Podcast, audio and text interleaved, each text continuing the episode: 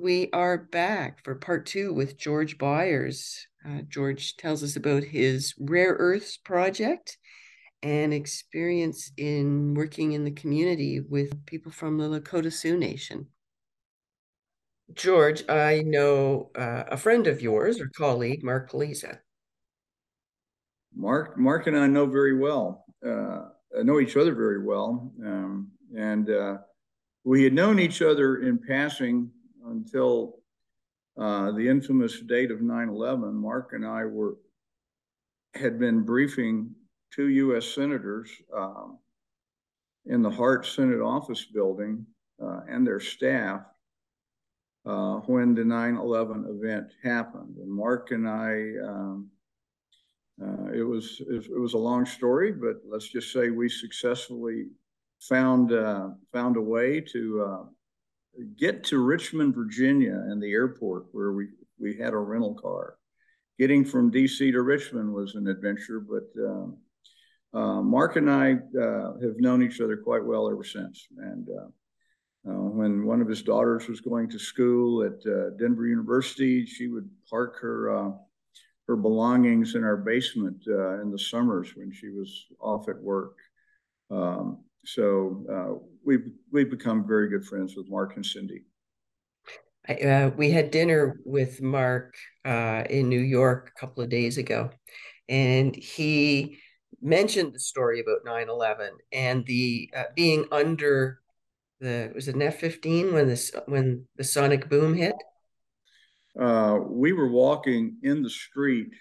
Uh, we were actually, I think, walking down Pennsylvania Avenue, heading back to my hotel first from Capitol Hill. Uh, all, all the cabs had instantly vanished. Whoever could grab a cab did, and they were not allowed back into DC. So there were no cabs to be found. Everybody was on foot, and suddenly we heard the sonic booms overhead. We didn't realize at the time those were sonic booms. Uh, we could see smoke arising from toward the Pentagon. We didn't know what had happened, what it was. And we didn't realize until listening to the radio the next day. Um, by then, we were driving through Tennessee on Interstate 40.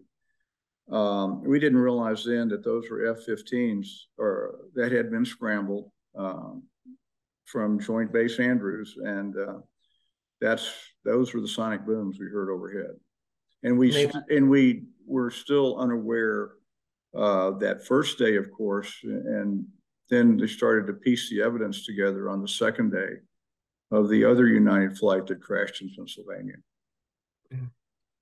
Yeah, harsh, harsh, harsh day in history. Um, I, I assume the F-15s were occupying the airspace uh, they, I'm sorry again, the, yeah. The F-15s, they were occupying the airspace, I assume? Well, yeah, they were just flying over overhead cover for DC. Uh, they didn't know what else to expect. Yeah, yeah. Um, I'm trying to. I, I know you've got a huge history in in Wyoming. Um, I, tell me a little bit about your time between there and, and South Dakota? I know there's, uh, I know you have had some experience around Devil's Tower. Well, um, the what I'm doing now, I, I was uh, an employee for a number of years of a company called Rare Element Resources, um, and we have what we believe and what we now believe that uh, the Department of Energy and the U.S. Department of Defense have both concluded uh, is that we have the best uh, rare earths deposit in the lower 48 states, maybe all of the, at least 49 states, nothing in Hawaii. And it's called the Bear Lodge deposit in Crook County, New Mexico, or, or, or Crook County, Wyoming. Uh, if you envision the Black Hills uh, as an hourglass of, with the fat end on the bottom, which is in the South Dakota piece, and it tilted on its edge a little bit. The, the smaller top part of the hourglass is the Bear Lodge Mountains, uh, very, in very northeastern Wyoming, uh, in Crook County, just north of the little town of Sundance. Um, Interstate 90 goes through Sundance, and our uh, Sundance is the county seat, um, and our project is nine miles north of Sundance.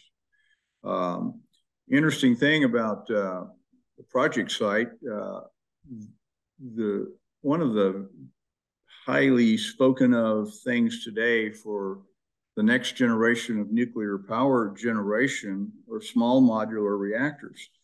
And the very first small modular reactor ever used in the United States was uh, uh, on a hilltop about three quarters of a mile from our, our mine site. It was the U.S. Air Force out of Ellsworth Air Force Base uh, had a, a, radar site there, and it was a, powered by a very small nuclear reactor.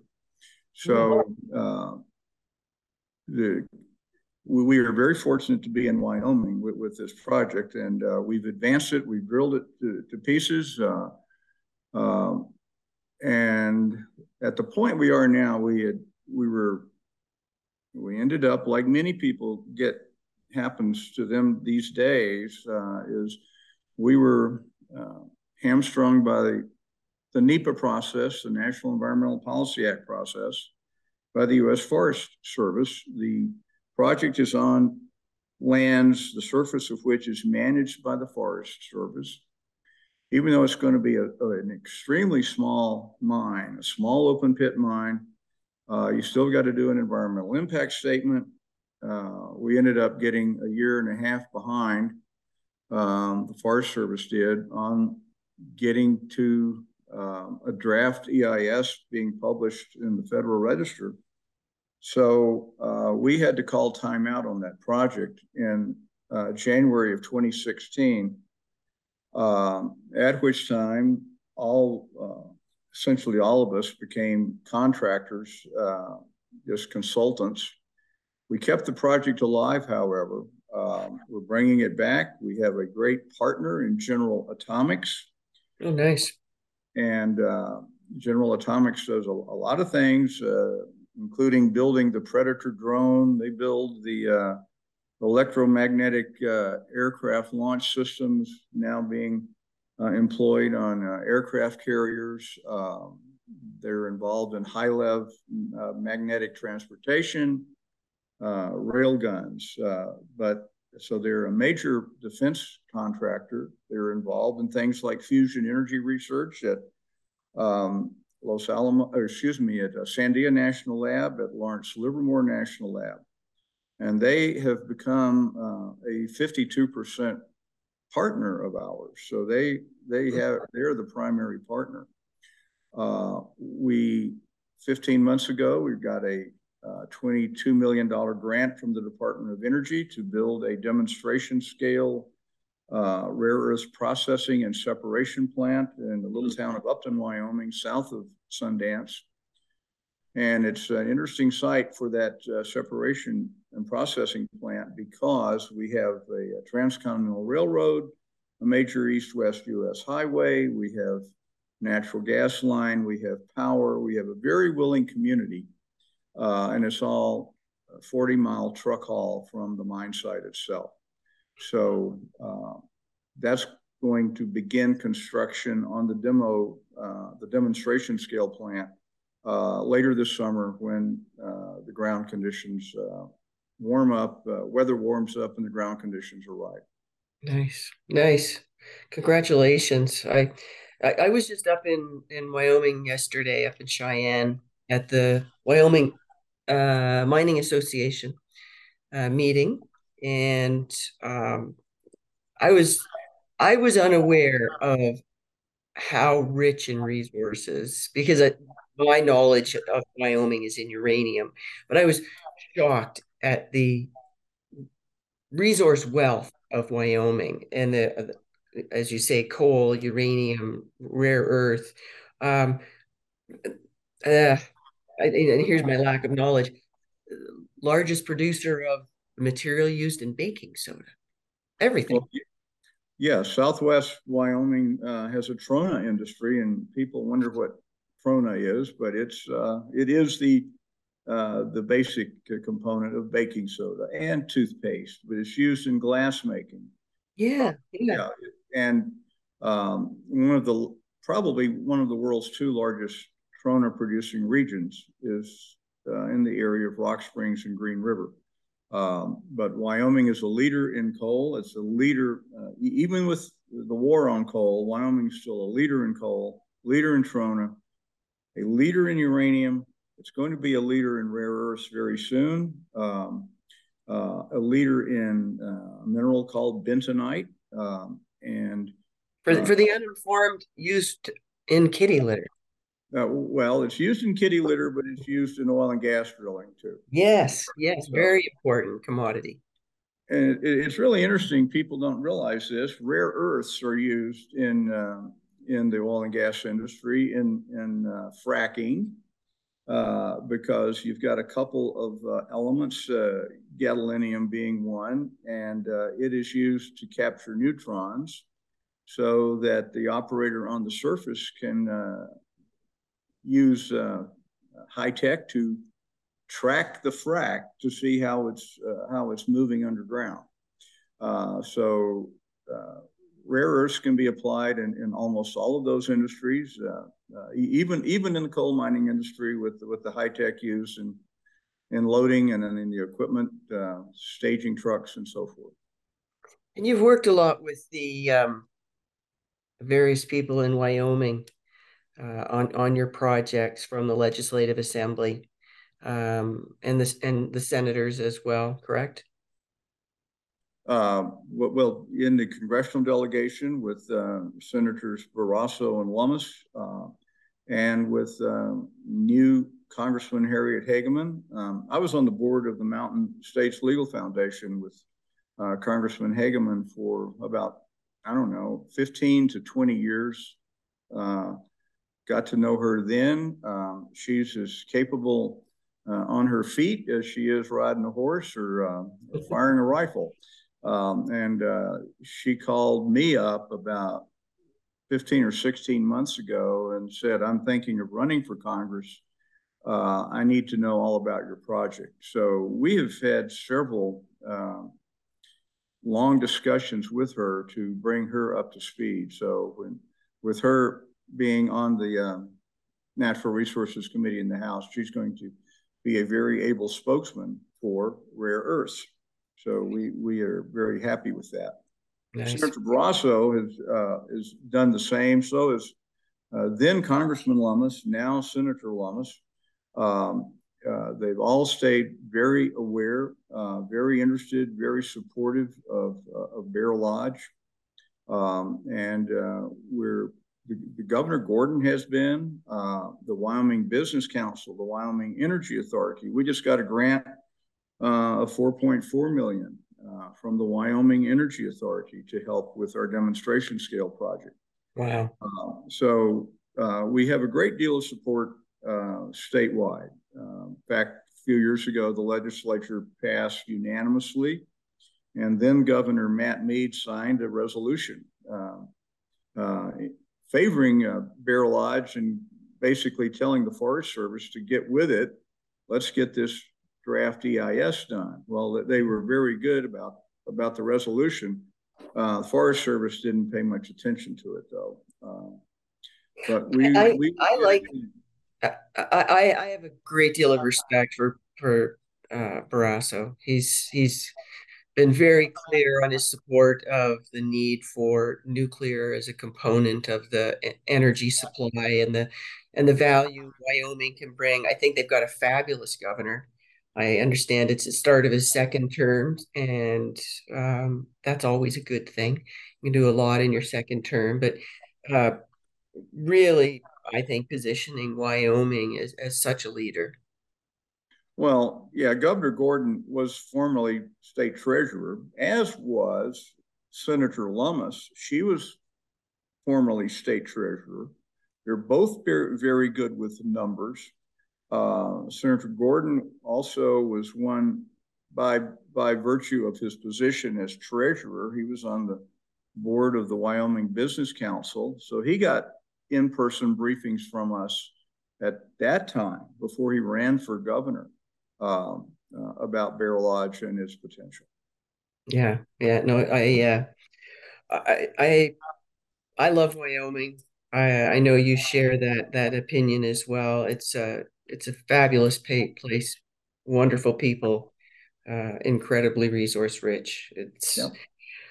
I, I I yeah, it was it was a great experience for me to spend some time there this this September out staking claims and um, getting to know the ranchers and uh, couldn't have couldn't have at the time of my life. It's interesting. The uh, the two probably the most powerful members of the legislature. One is Senator Ogden Driskill from Devil's Tower. His family's owned the land surrounding the nation's first national monument since the early 1880s.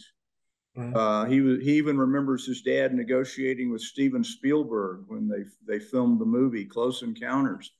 Um, uh, but he is right there. He's been a very strong supporter since before he ran for the Senate. Uh, the uh, Republican Majority Leader in the House of Representatives, Chip Neiman, uh, is a rancher, but he uh, has a trucking business. He hauled water and uh, and uh, oil and gas up to our drill site uh, for for many years in the uh, 2004 to 2012 when we were drilling up there. He is very well read into Bear Lodge as well. So we've got two very capable, uh, powerful members of the legislature who don't need an education. They they understand our story. Yeah, they understand the sector. They understand that the the value to to the community and and the taxpayers. Um, want to wrap it up, but I want want to talk about one one fun story, if you want. Um, Donovan Sprague. uh, Donovan Sprague uh, is a he he became a good friend, and uh, he is a Lakota Sioux. He's a uh, fully enrolled member of the uh, Cheyenne River Sioux. Um, I was up there in 2009, I believe, and several people said a guy you got to meet is Donovan Sprague. He's over in Rapid City.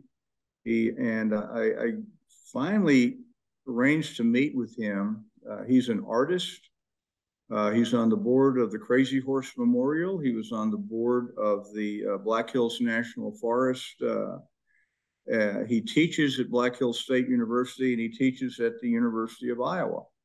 And he is also um, the great, great, great, great nephew uh, of Crazy Horse. And he, he was able to help us engage uh, with uh, various uh, American Indian tribes and their representatives because we have to have consultation. Um, because we're we're 25 or so miles away from Devil's Tower, and, and, there were some concerns, but we've we've walked them up our hill. They've been to the mine site, and uh, we've we've done some education work with them. But Donovan, uh, he and I were talking one day, uh, at, over lunch in Rapid City, and I said, I, I need an, a Lakota name. And uh, he said, Well, what do you want to be? And I said, Well, I, I play golf, but I'm a lousy putter, like all of the duffers, like I am. And I said, uh, How about a Lakota name for three putt? And he laughed and he says, Well, we Lakota didn't uh, play a lot of golf. He says, We were busy chasing buffalo and fighting you, you guys back in the 1800s. So uh, he says, but we did have a tomahawk, and he, and he starts doing this, like whack, whack, whack. He says, and we would give whacks to people. He said, a whack is sort of like a putt. So I'm going to name you three whacks. so my, my Lakota name is Yamni Kapaka, which is three whacks. but um, just a really good guy. Donovan Sprague, he's still there in Rapid. And he's got a son who's a very gifted musician who, who will open his band will open for people like Garth Brooks and, and others uh, around the country. So, wow. good guy. Well, I, I, hope to have the pleasure of meeting them. We do um, a bit of, of work in in the area, and um, I I have a I have a, a Tlingit name that was affectionately given to me. Uh, yeah, it, it, I was doing a, a project, and they started calling me White Wolf, uh, which okay, it's pronounced Klekoch and um, yeah, I, I love it. So I was honored, but it's just an affectionate name. But George, it's been a pleasure. Thank you so much for joining us. Well, you're quite welcome, Janet. Yes, thank you. And and once again, your Lakota name? Yamni Kapaka, I think. It's something like that. it's it it's uh it's a but it's three for three whacks. Three whacks. thank you. And and thanks again to everybody.